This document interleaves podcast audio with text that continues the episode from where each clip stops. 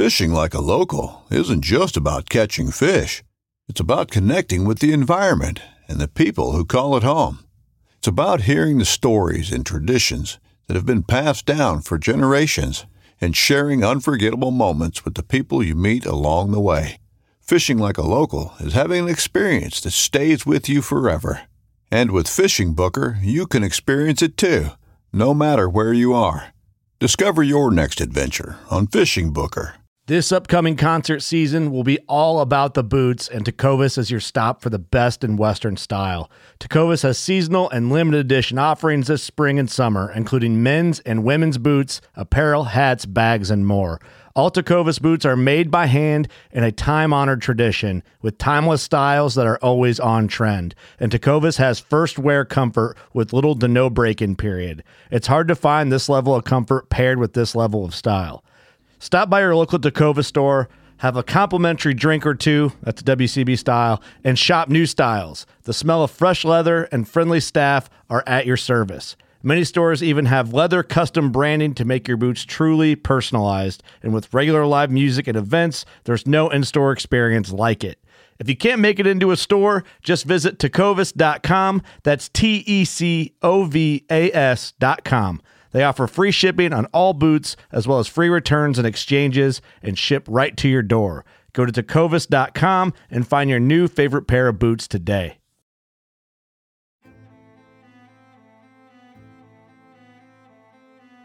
So there's a reason why I started Blood Origins.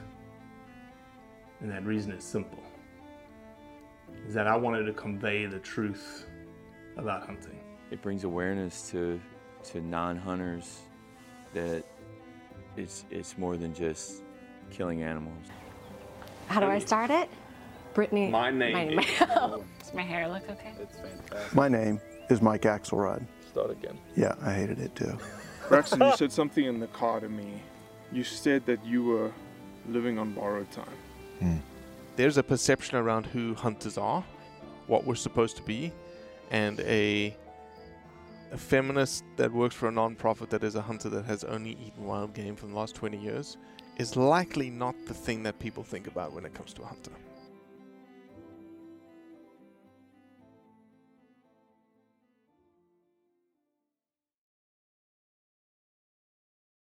Go for it.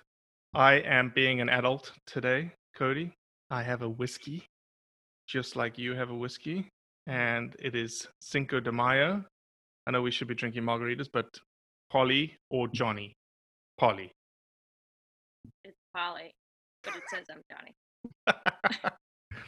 Polly's got a margarita. Cheers, Polly. Welcome back. Yeah. Thanks. Thanks for keeping me a part of this. No, we, you know, you are Blood Origins, Polly Anderson. You are the reason why we do this. Like your story, I don't know if Cody has uh, caught up on all of the. What are you doing? Ah, I'm good. I got it. My mic Got is it? properly where it need, you know, I'm sorry. Okay. And I've absolutely am caught up on the episodes. So Polly's episode was amazing because you know there's things about episodes that you just don't can't fathom at the time, right? And so we have footage of you and your mom together. Uh, you know, it's putting a smile on your face, it's putting a smile on my face. It was an awesome afternoon. You know, she wanted to get dolled up and she wanted to come out and, you know, be with you on the bridge and reminisce and go through all the pictures of Africa. Um, it was fun.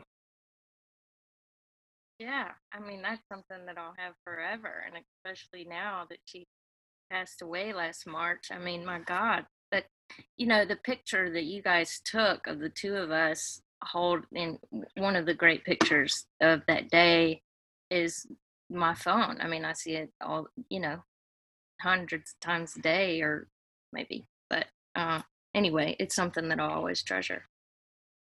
Well, why don't you go and introduce yourself, Polly? I could do. I'll introduce you a little bit once you finish introducing yourself. But uh, why don't you go introduce yourself, Polly? Well, my name is Polly Anderson.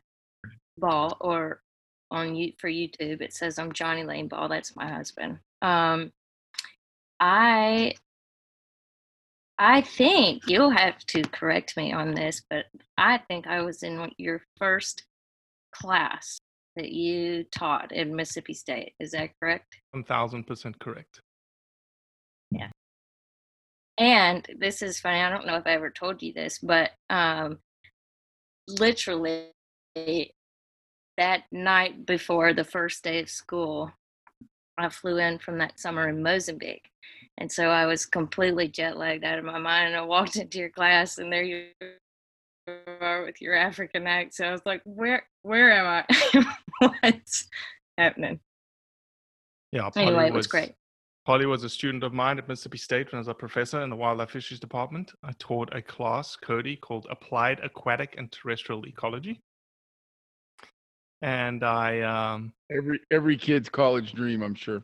well, the thing was, it was this, according to the university department, this was a, a make it or break it class for the foresters and the wildlife fisheries guys. And the way that I used to couch it is I was in charge of separating the bubbers who like to hunt and fish and are in a wildlife fisheries degree versus the guys that are going to look after my resources as a as for my kids and my grandkids one day.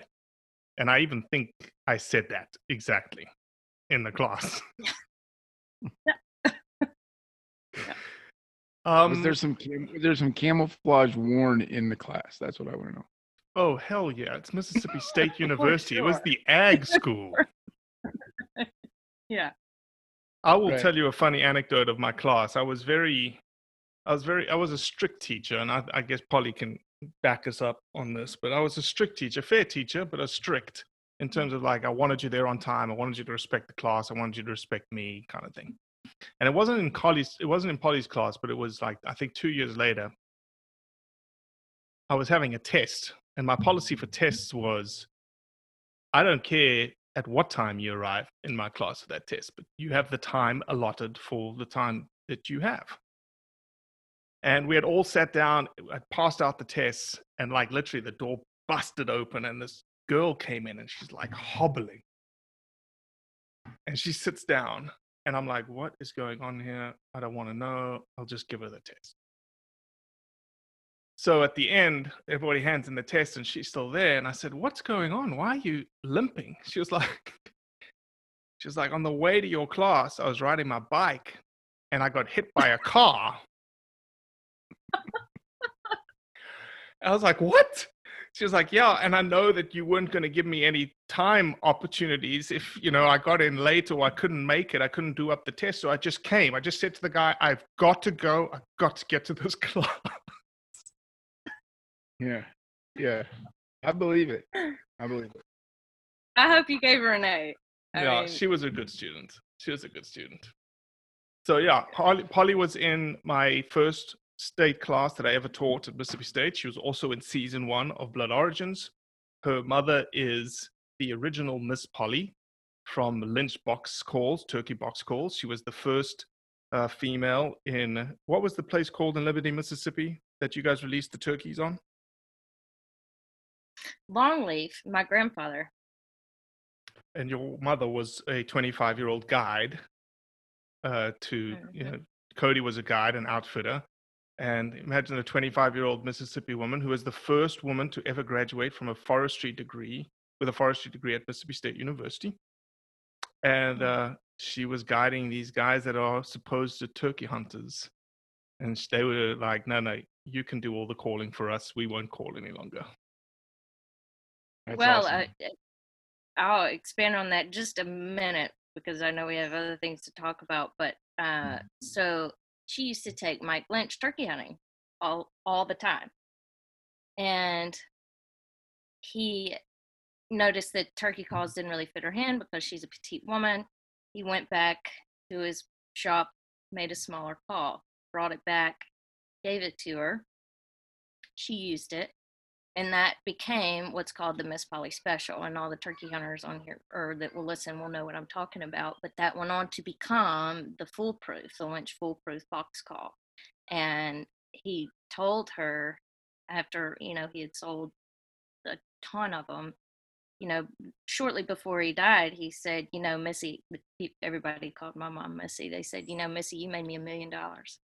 And um, they didn't they didn't call it the Miss Polly special for very long, just because you know there were a lot of bubbles out there that wouldn't buy something that had Miss Polly on it. So he called it the mm-hmm. foolproof because you could use it, you know, behind your back, over your head, between your legs, whatever you needed to do. And so, pretty cool story.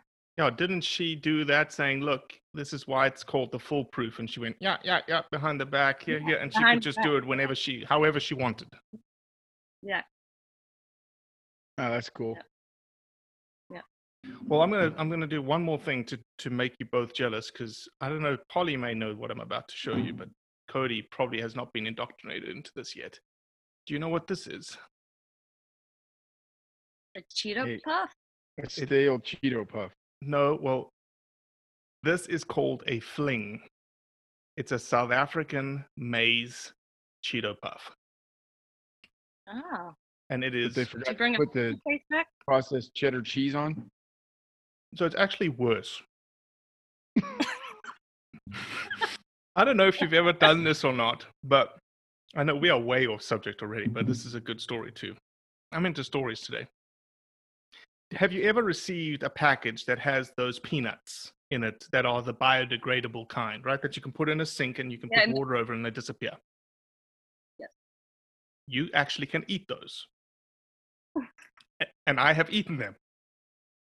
Not a just now, right in front of Polly and I. Just did you just have one right now? Well, the fling has the same texture and consistency of those peanuts. It's just covered in what is almost like chicken salt or aromat, essentially, as a spice in South Africa. You don't even have to chew. Mm-mm. you can, like, I'm sucking it, and it disappears in my mouth. I don't have to chew it. That's awesome. So, Oh God. all right. So, We just we just got past you drinking mango fruity teas with honey sticks, and now all of a sudden you're eating packaging popcorn. I don't. This podcast is. all right. Polly is ready. She's got a pencil. She's taken notes. She's ready. Oh man, I was so prepared. All right. Just like, you know, what did you get an A in my class? I did. Okay. See, you've got a level now, a standard to reach. Okay. Right. Oh god. Well, since you're the guest, do you want to start on any particular uh, news article that has hit the waves this week? Well, for entertainment value or for subject? Whatever you want. No rules. No rules. No rules. Okay. Um Can we start about the the bloodiest poacher in history just for a second? Um Let's do it. that that made me giggle a little bit. Um now I'm not I am not what he did was horrible, Mm-hmm.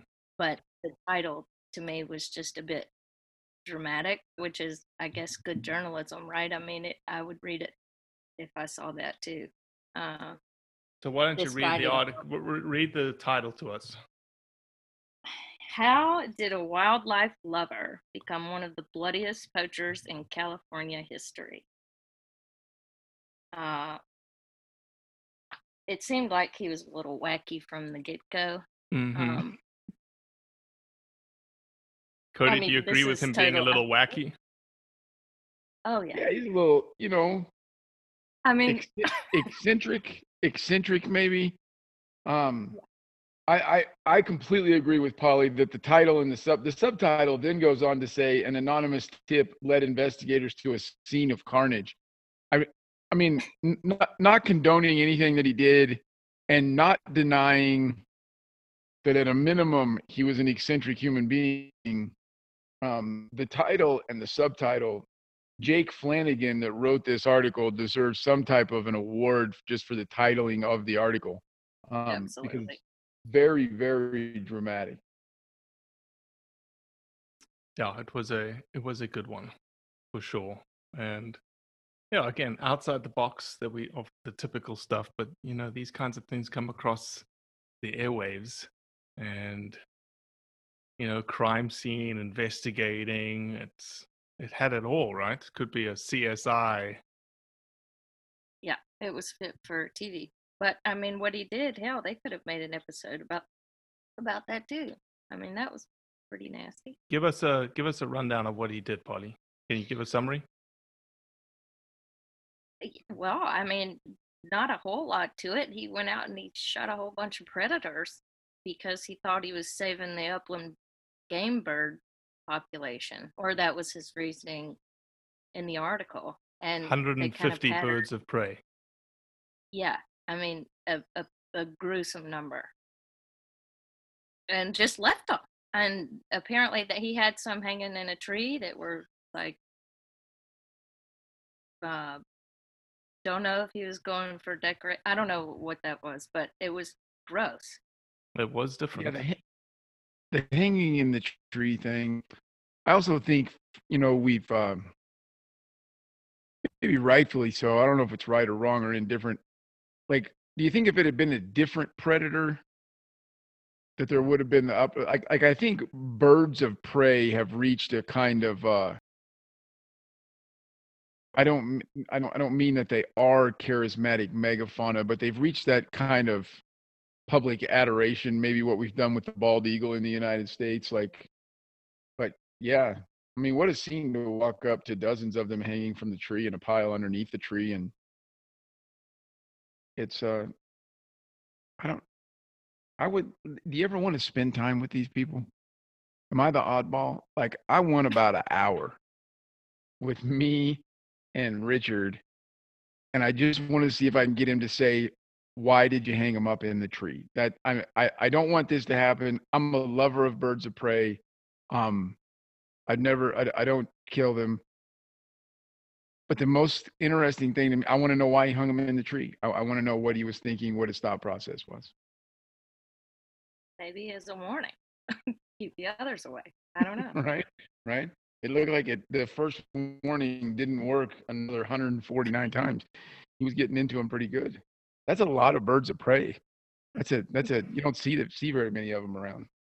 They are hell, hell on quail too. Red tail hawks in Kansas just are are rough on quail, but I've never So- shot one or So let's Sure. take let's take the topic a little broader.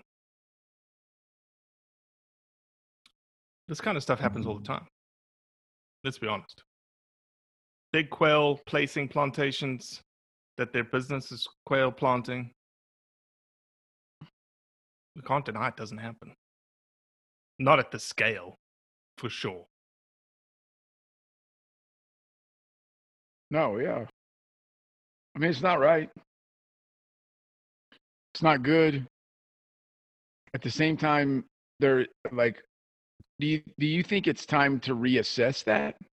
Do you think it's time to reassess the damage that having one species utterly protected has on another species? Hundred percent. Everything needs to be reevaluated and reassessed. The cormorant is like the number one case study for that. Of Yeah. cormorants, you cannot you cannot legally shoot cormorants, and I think it's changed a little bit. But they did some good science on the depredation of cormorants on catfish farmers, and it was like decimating the crop.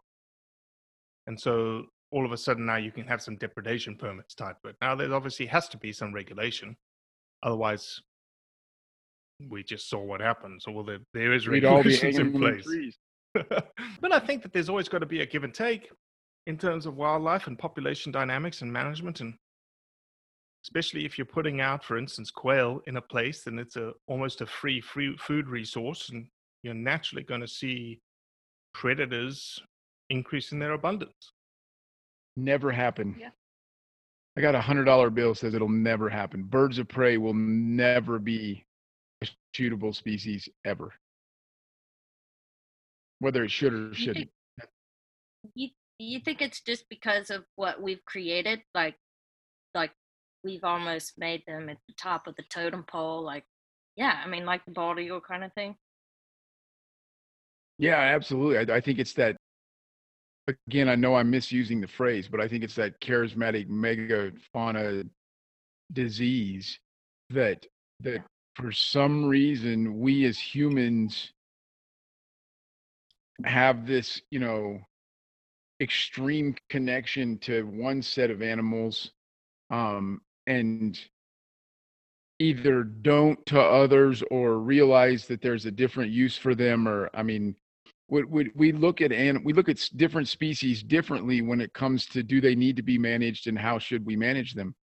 100%. um, africa being africa being the prime example with americans you know? I mean i think that you're at like 82 83% of americans that are vocally either supportive or indifferent to white-tailed deer hunting.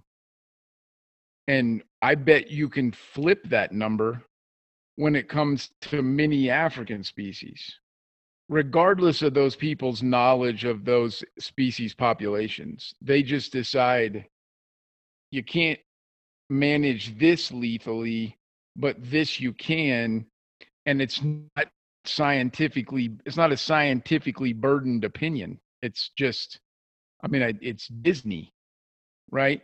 Um and i don't i don't understand it. I don't understand how you can look at it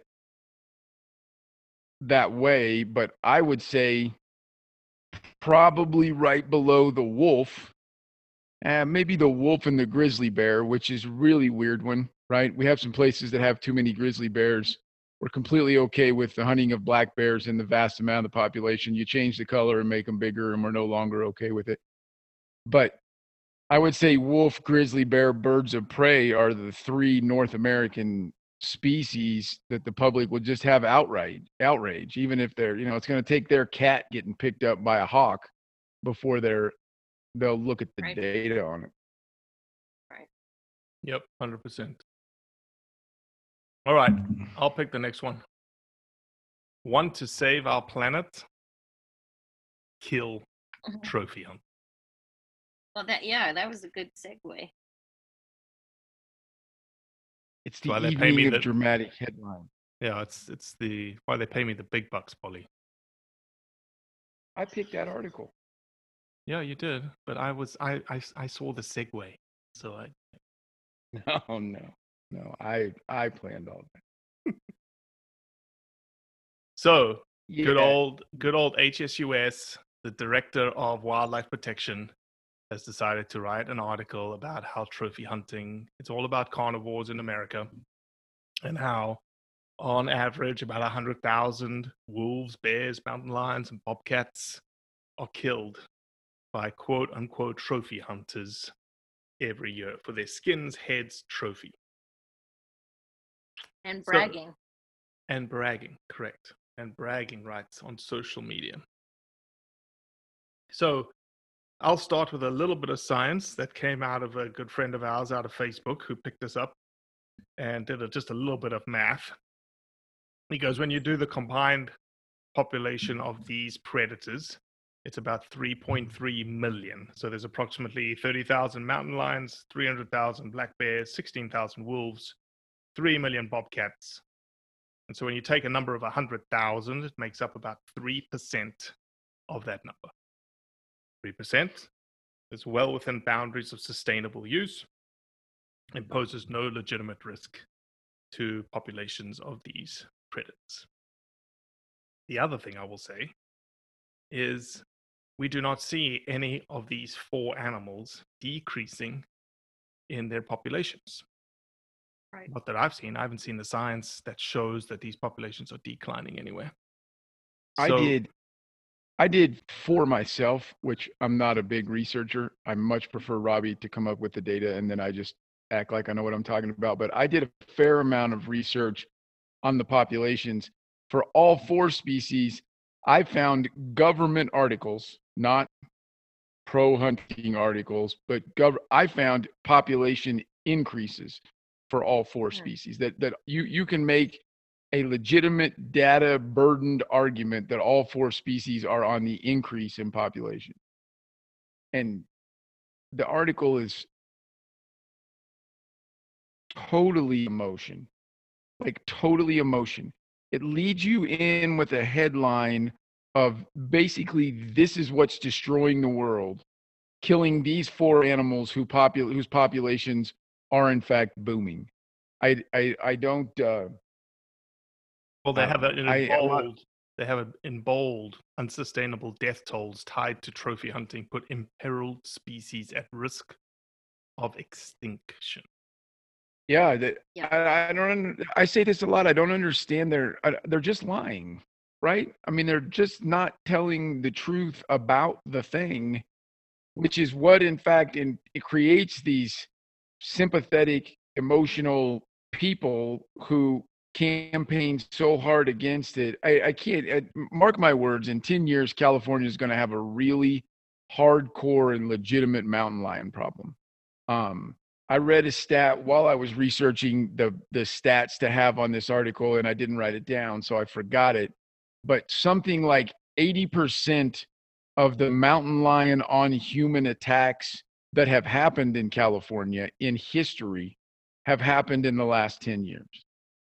And I, I, I don't, I'm not sitting here claiming that mountain lions are a human danger right now in a drastic enough way, but it, it, it's incredible to me that when you have populations rising of a predator and populations rising of humans, that you don't see a management mandate that has to come there. Um, and it's articles that like this that convince people otherwise, coming from what, you know, a lot of people believe is a legitimate source. What do you think, Polly? Well, I that was one thing that I wrote down was total emotion. Um, and the other thing that I thought was that it was really like generalistic. Is that a word? It can be today. It's gonna be a word today. I mean, she did not really. It was just like painting a, a, a real picture with a real big paintbrush. I mean, there was nothing in there that that that was a hardcore fact, you know. Um, and yeah, I mean that goes back to it being total emotion. And I mean, I didn't expect anything else when I saw the source of the article. Um, and then also, I had also highlighted that statement that you said just a minute ago, Robbie, is that it unsustainable death tolls tied to trophy hunting put imperiled species at risk of extinction. I mean, how dramatic.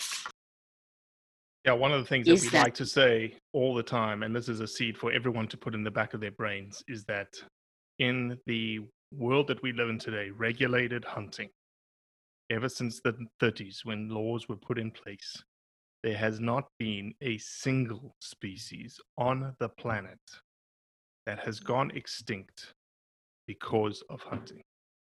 Right. That is fact.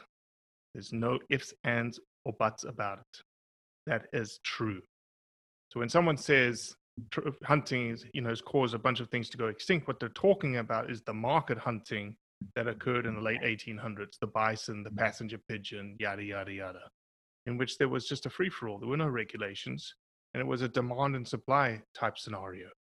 Um, so, any last words on HSUS? Oh, Okay. how you want to extend the podcast? I don't get why they don't do things that actually helps animals. I'm perfect. They have every right in the world to be anti-hunting. They have every right in the world to have an anti-hunting platform. But they use all their money to attack just the wrong thing. I would never argue with them to be pro hunting. I would never argue with them to stop publicly being anti hunting. I understand a person's right to be against the killing of an animal. But they're not doing th- th- they're not helping. Like they're not helping the animals. And that's the part that that blows my mind. The multiple times we we several times Polly have had a conservation project and I and out of the kindness of my heart get on social media and ask multiple animal rights groups to help us fund this. We never do it with a project where we're moving animals that may be hunted in the future. It's just a con it's a straight conservation project. Um never. Like they tell us they can't do it, that they can't get involved with it. Um they, they have zero interest in actually helping the animals and a plethora of interest in fundraising. All right, I'm done. I know Robbie's seething because I'm dragging this out too long.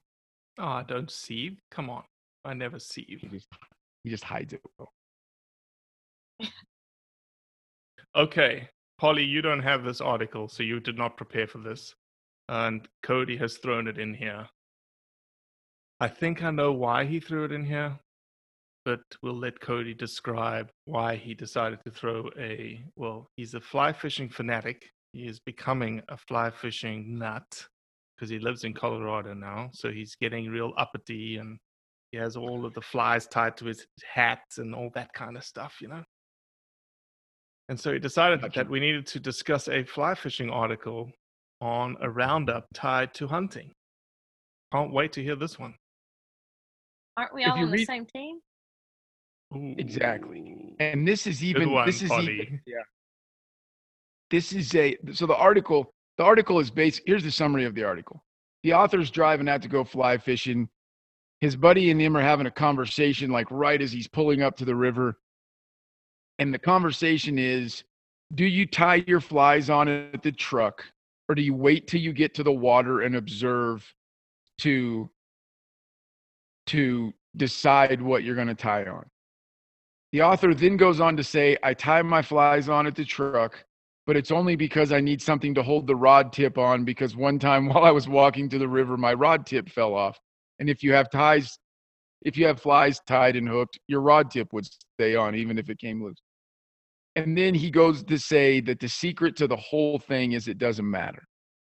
Do it your way, do it the way you're comfortable with. He even points out some things that kind of sunk into me that none of us in in this article are fly fishing to feed our families. And i won't say none in but very very very few of us are hunting because we can't get food any other way a lot of us are feeding our families that way very few of us out of an actual necessity of it quite honestly, it's probably more expensive to hunt animals legally in the United States than it is to buy groceries. Um, the gist of it was, who cares? There's no right or wrong way. Go do it the way that you enjoy it. And then the whole rest of his article is just explaining this um, overthinking process, over analyzing, which then turns into critiquing. That's the point that's set hard with me is if you're if you're if your hunting buddy or your neighbor or somebody on facebook is doing it a legal but different way than you shouldn't shouldn't we just let them be shouldn't we just and I'm, I'm not talking about people that are doing things that are hurting the sport people that are doing things that are unethical or people that are doing things illegal. I'm talking about someone that wants to, like right now, a big one. And I'm to tell you right now, I take personal offense to this. There's so many people that are against going after a turkey. I never really knew it till like two years ago that if you sit down and you can't call it in, you've lost. Hopefully, nobody on the podcast gets mad at me. I completely disagree. I move like a wild man through the woods if I lose a bird coming to me and re- reposition. And a hundred percent at times, I've made it my mission to just cut them off when they're moving away from me.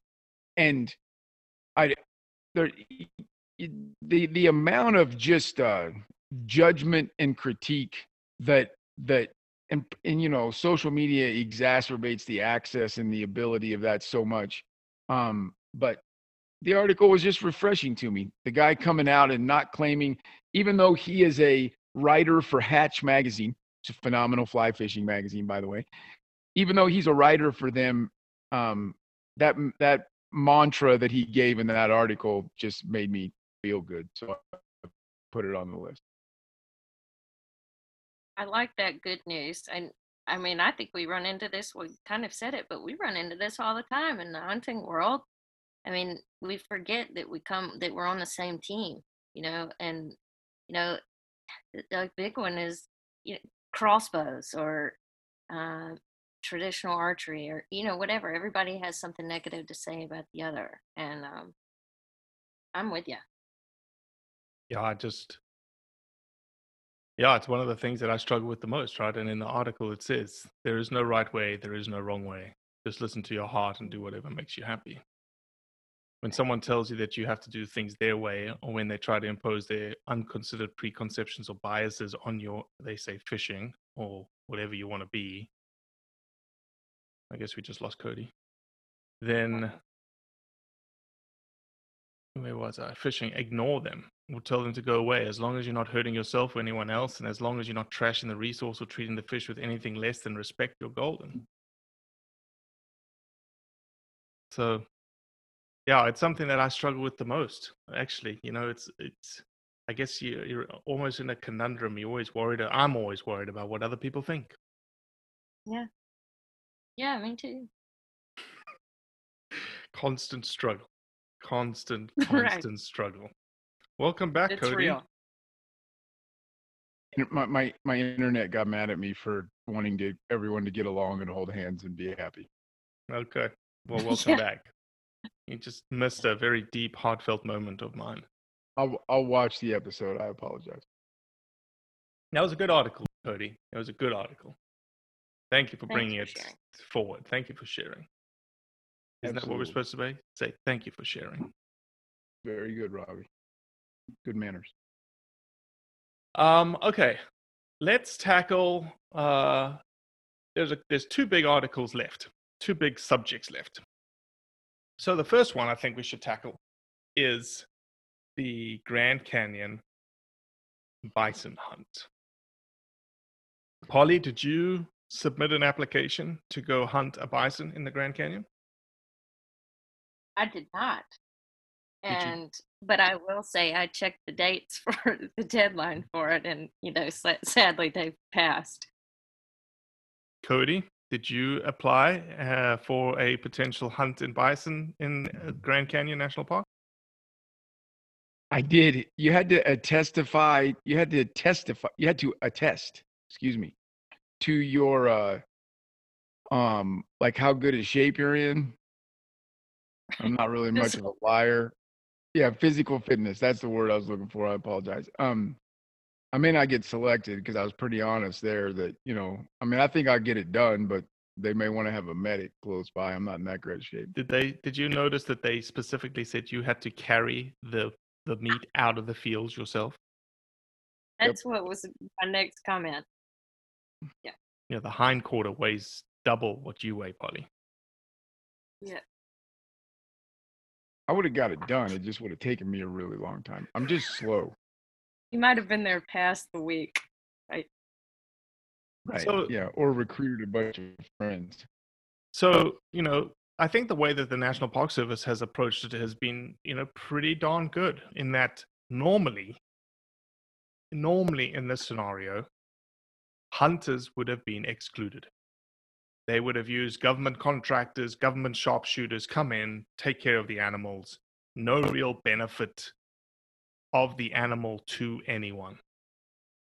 So bring in hunters, let them be proven physically uh, that they can shoot. I think the what was the prerequisite? Four shots in a four-inch circle at hundred yards. Uh, yeah, something like that. There's that you have to you have to stand in front of them and shoot, or go Yeah. prone in front of them and shoot. Yeah. So you know, real strict criteria. Uh, they're probably you know very well controlled. Again, if nobody's if this is news to people that they haven't heard before, the reason being is that the bison are overpopulated in Grand Canyon National Park. You cannot hunt legally in Grand Canyon National Park. The the bison tags that you can get in Arizona are for bison leaving Grand Canyon in the winter, and there's a bunch of water holes on the edges that people get to hunt. One of our uh, episodes, Blood Origins episodes, with a lady called Brittany Passmore out of Preston, Arizona. She actually shot a bison last year. She got a tag outside of Grand Canyon. but they don't often leave the national park. And so the herd has increased, the population's increased, and the effect on the ecosystem is now at a detrimental point. And so they have to reduce the population by. I thought I read 200 individuals, but they were only going to select 25 people to be able to hunt. I don't remember reading the number of bison um, but yes, I believe there's 25 people that they're, if I'm not mistaken, that was the number. It said they wanted to reduce it to below 200, um, Oh. the bison herd. So, number one. So it says in uh, the national. So the National Park Service issued a finding of no significant impact, which is a FONSI, to reduce the number of bison on the north rim of the Grand Canyon National Park from around 600 bison to less than 200 using lethal removal with skilled volunteers and non lethal capture and live removal. We do know that they removed 88 bison, whether it was this year or last. It was last year, I think. Okay. So I guess you know another 25 to be taken out. Maybe it's just maybe a, a, a gradual plan, not to take them all down. Maybe not reduce it all to 200 in 2021. It's just a gradual. Every year they're going to knock uh, knock a little portion off the off the population. That's a good approach, right? Yeah, I mean, yeah, that's it's a great that's- approach. Especially when you see population estimates that vary from four to 600. I mean, you just you you you bring it down and do what you need to do. I think it's maybe important to discuss why, like quickly, why you don't just transplant those bison. Like I'm the first one to admit that Yellowstone does the same thing. Um, Yellowstone does an actual slaughter um, as well as some tag situations in the in the GY in the greater Yellowstone area.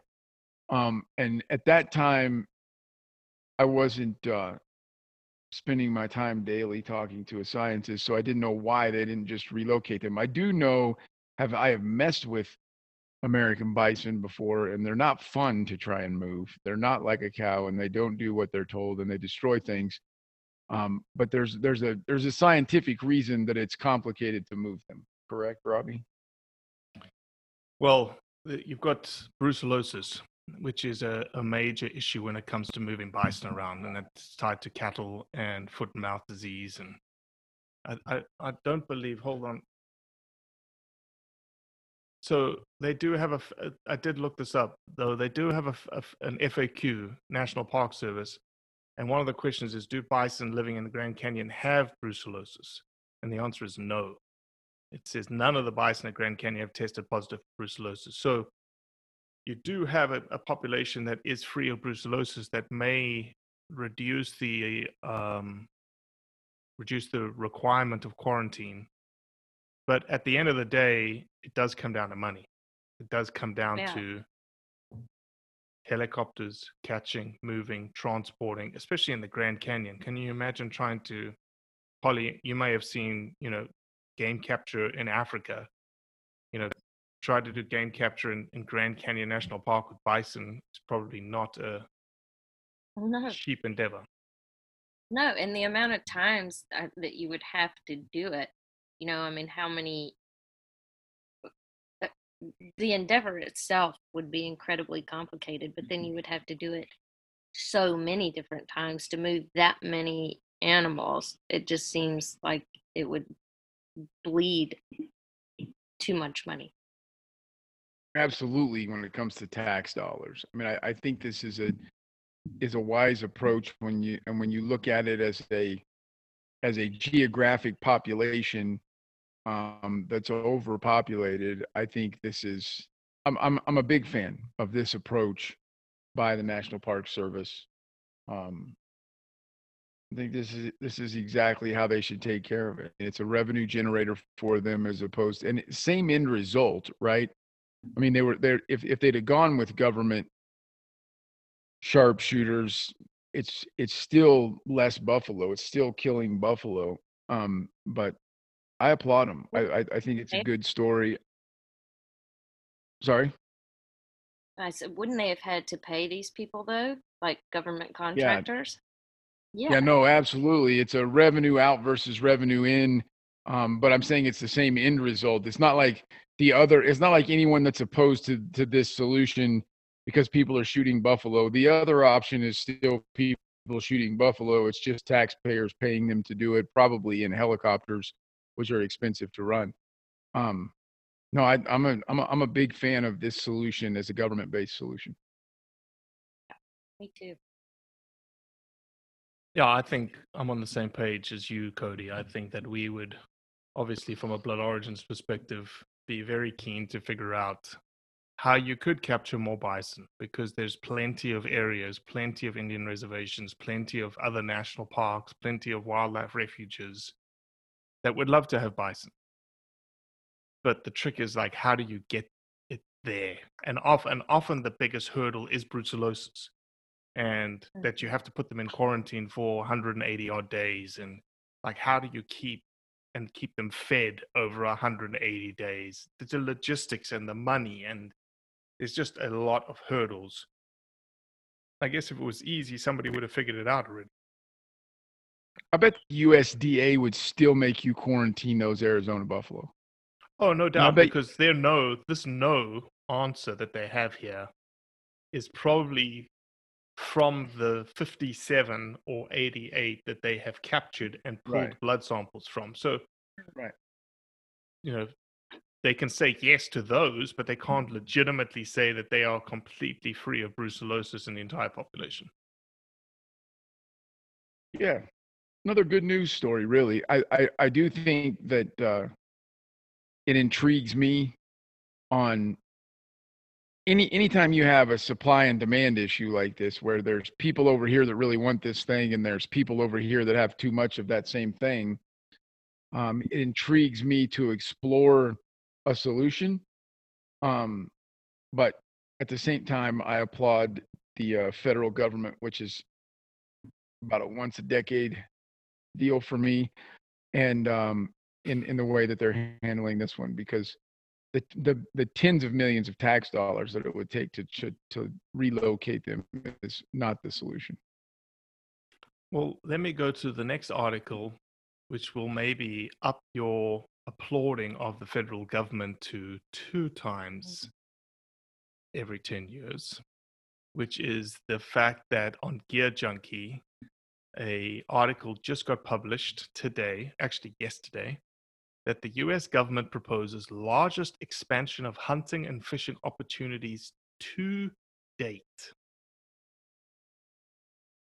Today, the U.S. Fish and Wildlife Service announced a proposal for new or expanded hunting and sport fishing opportunities. These include hunting and fishing for game species across 2.1 million acres at 90 national wildlife refuges and on the lands of one national fish hatchery.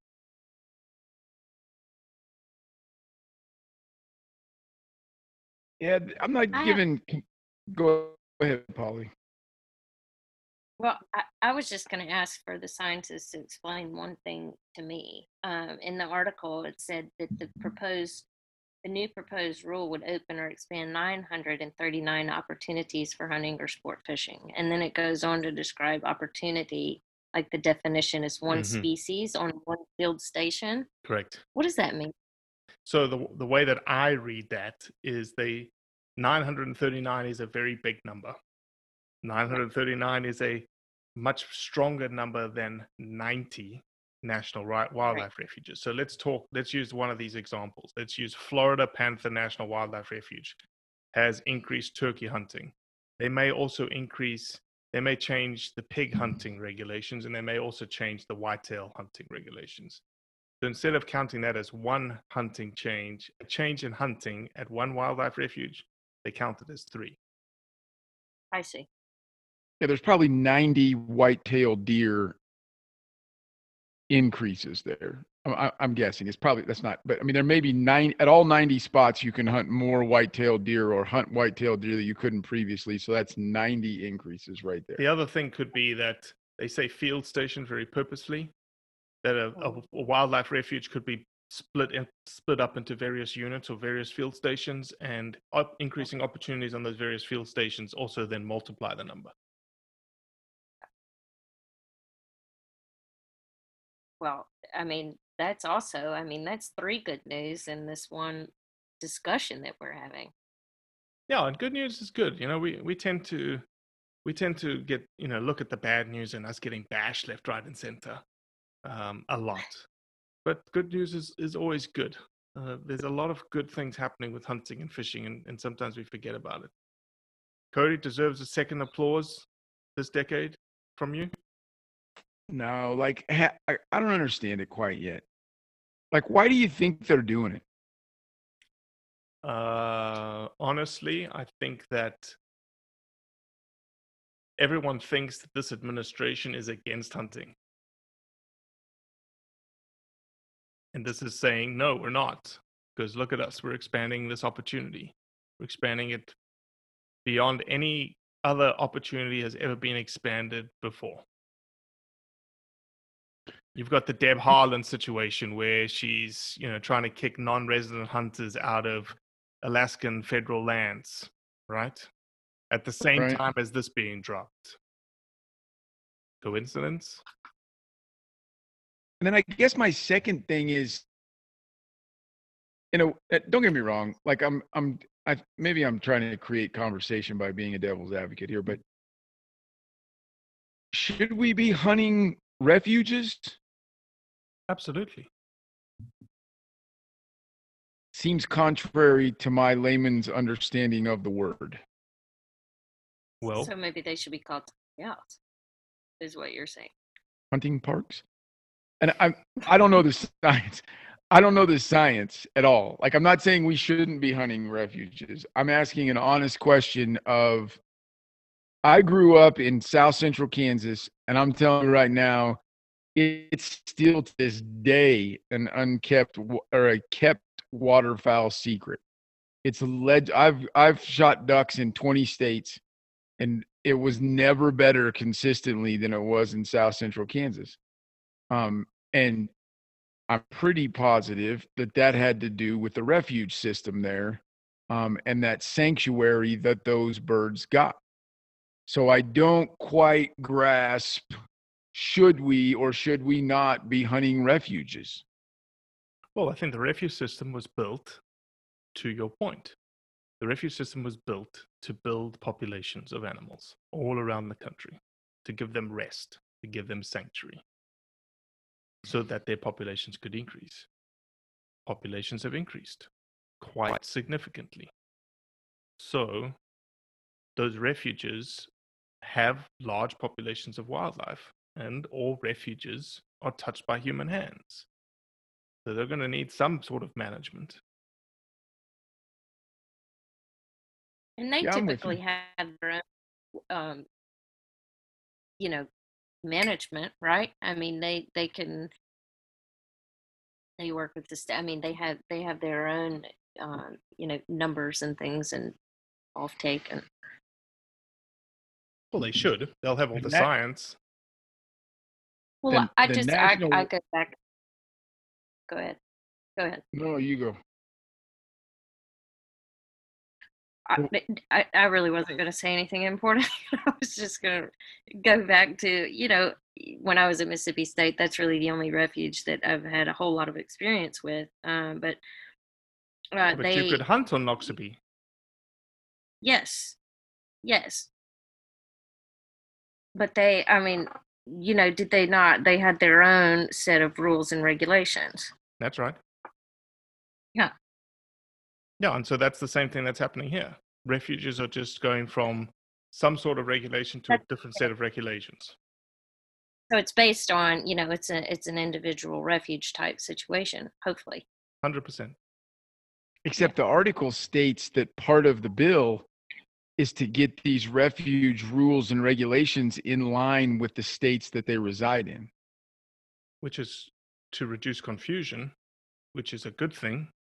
I remember very talking distinctly Cody Heitschmidt. I remember very, con- very distinctly that you were the one who was saying that nobody, we shouldn't be complicating things because that's a detriment to hunting. So here they're Oh, trying to 100%. I- simplify things. Well, but are, is it okay to take a national refuge and put the same season dates and bag limits as the rest of the state? it makes sense. If, If it, it's if it the makes same sense. I, again, I'm not taking a stance here. I'm I just the, the the two Cheyenne Bottoms National Wildlife Refuge and Quivira National Wildlife Refuge were the duck and goose places that I was constantly trying to find a place to hunt close to. But you didn't want to drive on those places with the. Sh- I mean, there was zero hunting on those places of any kind of animal whatsoever. I'm telling you right now, they could auction a whitetail hunt on Quivira National Wildlife Refuge and get six figures because there is monster whitetails on there because no one can hunt it.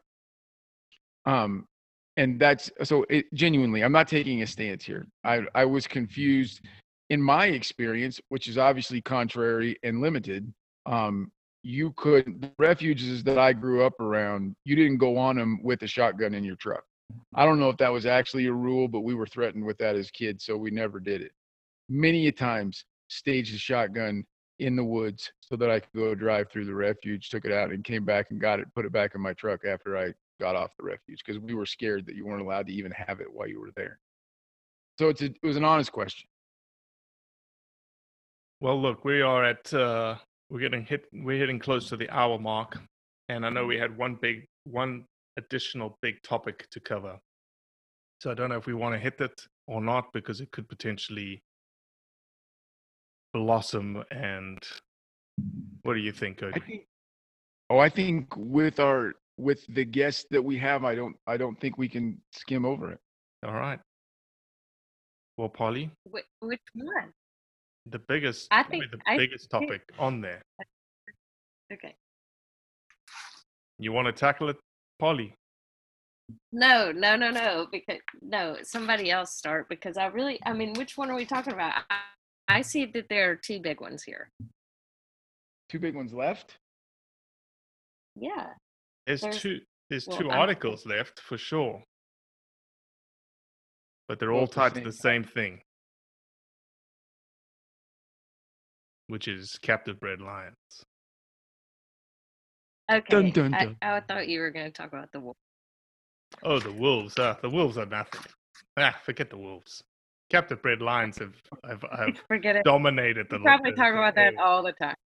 The captive bred Okay. lion situation has just dominated the airline airwaves this year. Uh, this this year. This is the whiskey speak. This week, and um, it is a conundrum. It is a conundrum. We will say it. It's a conundrum. I will have a differing opinion than Cody will have, and Polly will probably have a differing opinion than either of us have.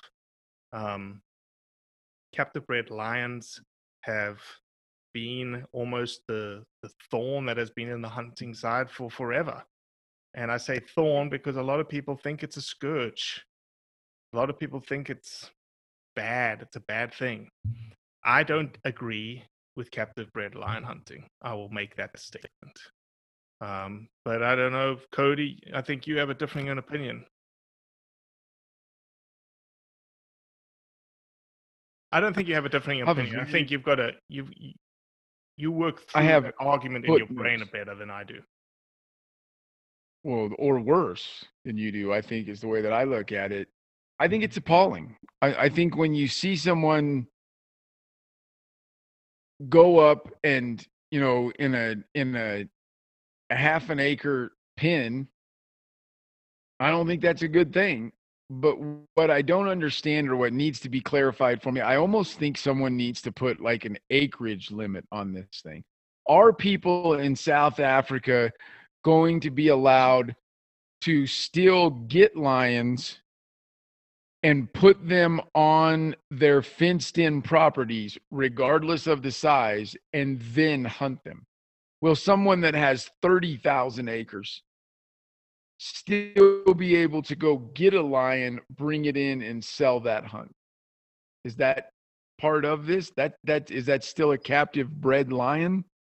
Yep, that's all. I just think it's into con- this. Go ahead, Polly. I just was saying that was the way that I read it. That that all captive breeding of lions was to be banned. Yeah, and I think the biggest thing here is I think we all are on the same page of that we do not agree with the practice. That you know, very very small pens being raised for one specific reason. But there's so many, there's so much, there's a, there's so many tentacles to this thing, right? Let's just, and I'll, and I'll, I'll capture maybe a couple of them, but people go to South Africa and they go to the Rhino Park outside of Johannesburg, and you get to pet lions. Huge ecotourism driver. That's gone now with this. Like that's not going to happen any longer. Is that ethical or non-ethical? That's a, that's also a big debate. The whole the bigger issue for me is when it comes to banning things, whether it's snake leather, whether it's elephant ivory, whether it's rhino horn, and when it comes to lions, lion bones. I don't know if a lot of people know listening to this. Lion bone is a very it's a thing that is desired by the East, by the Asian markets for medicinal purposes. If this whole captive bred lion thing is put into place, and I think the number is 8,000 lions are in current captivity, are going to be euthanized. What then? Where, where's the demand for bone going to come from? Is the demand of bone going to go up? It's probably going to Mm. go up and then where It's is it going to come from? It's not a question. There's literally nothing in the world that was ever made illegal that someone didn't create a black market for. Zero. Not a single thing ever. Um, and, you know, honestly, you can take a look at everything that we've tried to make illegal. Um, and and and it, it, history proves itself out that that's what will happen. Um, I don't want anyone to take this in defense of of the horrendous side of captive bred lion hunting. I still contend that there has to be some kind of definition because I kind of think all, correct me if I'm wrong, Robbie, that pretty much everything hunted in South Africa is technically behind a fence, right? I mean, or close, if not No, everything. not really. Not really. It, you know, there's low fence places and there's open, there's very, very large open vistas that have cattle fencing, if you want to call that fencing. But yeah, them, there are a lot of high fenced places in South Africa. There are a lot of high fenced places that have sustainable animal populations on them that the owners of those places will supplement genetics. They'll buy a sable, they'll buy a buffalo, they'll buy a whatever, and they'll place it on their game ranch to en- enhance the diversity. But their acreage is large enough that that they're self sustaining breeding herds of animals. But I'll also say there's also other places, put and take places that, you know, they'll they'll buy a sable, they'll put it on, and the client comes in a week later, and it's it's possibly knocked over. Um, it, it it- is what it is. I wish that captive bred lion hunting didn't happen. I still have a lot of questions in my mind about making it illegal. That's my stance right there. I think that's a very, There's a lot- very, I think that's a very astute stance because I think that there Or is an opportunity. No, it's not a cop out. I think it's an astute stance because I think there's a lot of things that maybe the mark was missed on, right? How could have kept the bred lion industry con being the catalyst for wild lion conservation? Correct. you know, could they have set very specific legal ramifications or hunting structures built into the wild lion, um, uh, sort of the captive bred lion hunting game? And a friend of mine sent me some ideas, like minimum acreage, like you just talked about, Cody. Minimum time. Put an animal in, it has to be there for 30 days. Be very specific. Yes, this is what you're hunting. It was raised in captivity, and it's that's what you're hunting just be honest right there's i think there's a lot of things that maybe the mark was missed on back in the day and it's obviously too late to rectify now but i think cody you're you're, you're nailing it that And what would you do with the breeders? How would you keep, you know, because this ban on the captive breeding also focuses on the treatment of these lions mm-hmm. in these breeding facilities, right? So, I mean, we just touched on what would happen when they were released into these game ranches uh, and some things that would, I guess, that would help uh, as far as being them being hunted. But what happens before that? Mm-hmm. Yeah, certainly a good question. Yeah. Yeah. So, um, and and this article mentioned some. He had some suggestions. You know, at the end, like um, random visits, I guess, to these facilities, and maybe a couple of other things in there. I don't remember. Um, but I do have the question, and I want to ask this, and I don't know if you two have thought about it, but it, it at the beginning of one of the articles, it said that um, they were set to prohibit the captive breeding of lions, and then it said also kill off at least 8,000 supposedly captive lions. And then it didn't really talk a whole lot more about that. Um, so uh, I am wondering, well, what does that mean? What what what are what are those eight to 10,000 lions on the table for, right? I mean, are they just going to be killed, euthanized, and then what? Right? And then destroyed? Or did either of you? I read it, but I don't have an answer to your question. I mean, I my my assumption is the worst that yes, just killed and destroyed. Um, I also don't know you know, if it's a wives' tale. I, I don't know if you could release them. I don't know if they could go somewhere. I don't know if they could help. I don't understand if they have the natural instincts to go repopulate somewhere with lions. Um,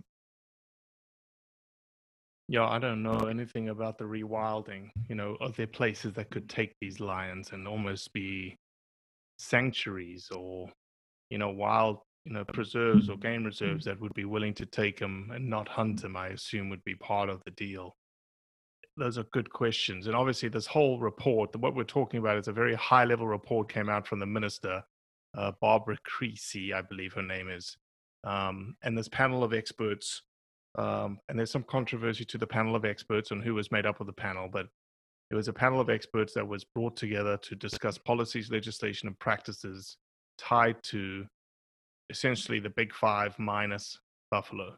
So it's elephant, lion, leopard, and rhinos, and how you manage them in South Africa and, and how their breeding, hunting, and trade is handled, essentially. And rhinos are in the same boat. Rhinos are privatized. Rhino horn is a commodity. Rhino horn is being stockpiled. I even saw an article today out of Zimbabwe where the news articles were saying we have 600 million dollars worth of ivory stockpiled in Zimbabwe, and we cannot sell it to save the, the wildlife that we have on the ground. Like we can't use it to aid what we, we, we so desperately want to save because of trade. I don't know if anybody's ever going to get to the bottom of it. There's obviously strong opinions on both sides of the coin, right? That's what we, why we had both articles there. We had one side of the article, which was this is the best thing that we've ever heard. The other article was like, do they understand the ramifications of what they're about to do? There was one encouraging thing that I read in another article when I was kind of researching this a little bit, uh, and that the report that they keep referring to that there was some positivity there about hunting, um, just in general, and just because I know that there are some people that probably feel like uh, you know, let's ban this one thing, and then is that sort of a slippery slope into the, you know, getting rid of other hunting opportunities? But it said that the report said there was a need for South Africa to be repositioned and promoted as a destination of choice for legal, regulated, and responsible responsible hunting of the five iconic species, recognizing this supports and promotes conservation and rural livelihoods. And that was really telling to me. I thought that that was encouraging that there was at least some level-headed people in there uh, I like the other the other opinion that I saw that I very very much appreciated and I liked a lot was that we are going to put our foot like stomp our foot on the ground and say we are going to be the foremost export um, foremost experts in the potential rhino trade discussion. Because we hold the most rhinos and we hold the most rhino horn. So we should be the experts. We should be the ones pushing at the front of the pack. When they said it comes to elephants they said we don't have nearly Right. the elephant population that Zimbabwe has or Botswana has, and we'll be happy to lend support to those, but that is not something that we are the experts at because we don't have the resources that everyone else has.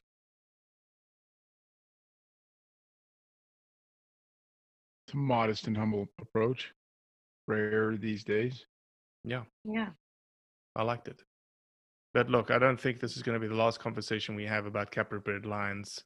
I'm on several WhatsApp groups and several Facebook groups that it's just it's just compounding every single day and all the things that we've just discussed plus more are just going round and round and round and unfortunately who knows we'll just have to wait and see essentially you know what happens with wild ha- lions Yeah. Were you gonna say I think Polly? unfortunately it, did taint a little bit uh, the reputation. I'm sure that you have heard or agree that it tainted the um, the lion hunting or I guess the industry in South Africa. And I mean, this was inevitable, right? I mean, I think that this was coming. Oh yeah, it's been coming for a long time. And the, the guy who sent me some of the suggestions was like, you know, ten years ago, they were facing this exact thing. And at that point, the Yeah. in- the the captive bred lion industry could have stepped up and done a bunch of different things. Um, but I guess for one reason or another, it didn't happen.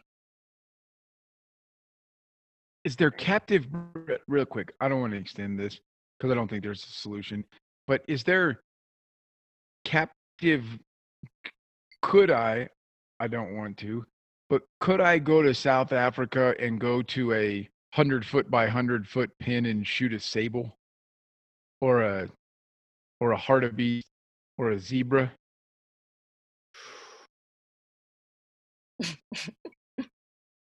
I don't know. I don't know. Um, I think that that is probably something that is something that happens. I don't know if it's a hundred foot by a hundred foot, but I do know that people have paddocks where they have certain animals. Um, Okay, I'm gonna. I'm gi- give me like three minutes. Bear with me. This it it just all cleared up in my head. This is the problem. Is why is it just lying? That that's the problem in my brain. That's why when I've been saying to you, Robbie, for like four or five days, as I stumble through trying to figure out what I feel about this, what I that was way more emotional I- than I meant for it to be. What what my opinion is on this. That's it right there. Why is it just lying? I mean, someone needs to say, or I, I'm not. I don't want to say someone needs to say. I would feel better about this if someone said, "Look, if you got a 500 acre enclosure and something's been there for 30 days, you, you can hunt it." I made both those numbers up. I have no data that the actual numbers. But if I can go over there and they got a sable in a truck trailer that I could shoot if I want. Why is it just lions? And that it goes back to that charismatic megafauna. We think differently of other animals than we do certain animals. Um, that's the part of in my brain that makes this not gel system perfectly. Well, I also why think- is it just lions? If I think the other, I think the other thing that it's just lions is that when you look at how lions are bred, they're bred in these almost like confined pens, right? That are a hundred foot by a hundred foot. That has almost like a dog kennel in it, or it has an area that they can get out of the, out of the sun and whatnot. That doesn't happen with sable or impala or zebra or wildebeest. Those places that are breeding those animals are game ranches that are, you know, maybe a thousand hectares, maybe two thousand hectares, whatever, but they're much larger areas. You can't confine sable to a hundred by hundred foot because it just uh, maybe you can based on what i'm my i guess my general thought pattern is in the game ranching world when it comes to wildlife game plains game species those are typically ranched off of large properties that have an excess of those animals and they are then sold at a game auction to then be sold and placed on other people's property Okay. and i guess then That helps a little. So the breeding and the way that they're kept is, to me, completely different. Yeah. Okay. Like I said, I wish it didn't happen. I haven't been able to wrap my head around agreeing or disagreeing with the complete banning of it because again, I firmly believe that the banning of anything just leads to an illegal black market of that thing and it needs to be thought through. Mm-hmm. Mm-hmm. Agreed. Well, Polly Anderson, you survived your first roundup. First, great. Can't wait. Need to figure out a light for you. The Mississippi sun has set. I know. I know. Um, It added to I the mean- mood. Yeah. I apologize for how much Cody spoke over the last hour, but he tends to dominate conversations. Not true. Not No, I true. It's enjoy just it. not- well, we enjoyed it, Polly. Thank you so much. You've been a huge part of the Blood Origins family. And um, again, thank you for agreeing to be on here. And thank you for you and thank you for mom. Yeah. Thank you, Robbie. Nice to meet you, Cody. Absolutely. Nice to meet you, Johnny. Okay. Well, that's it for today. I appreciate you listening, as always. Leave a review, share it with your friends, and most importantly, do what's right to convey the truth around hunting.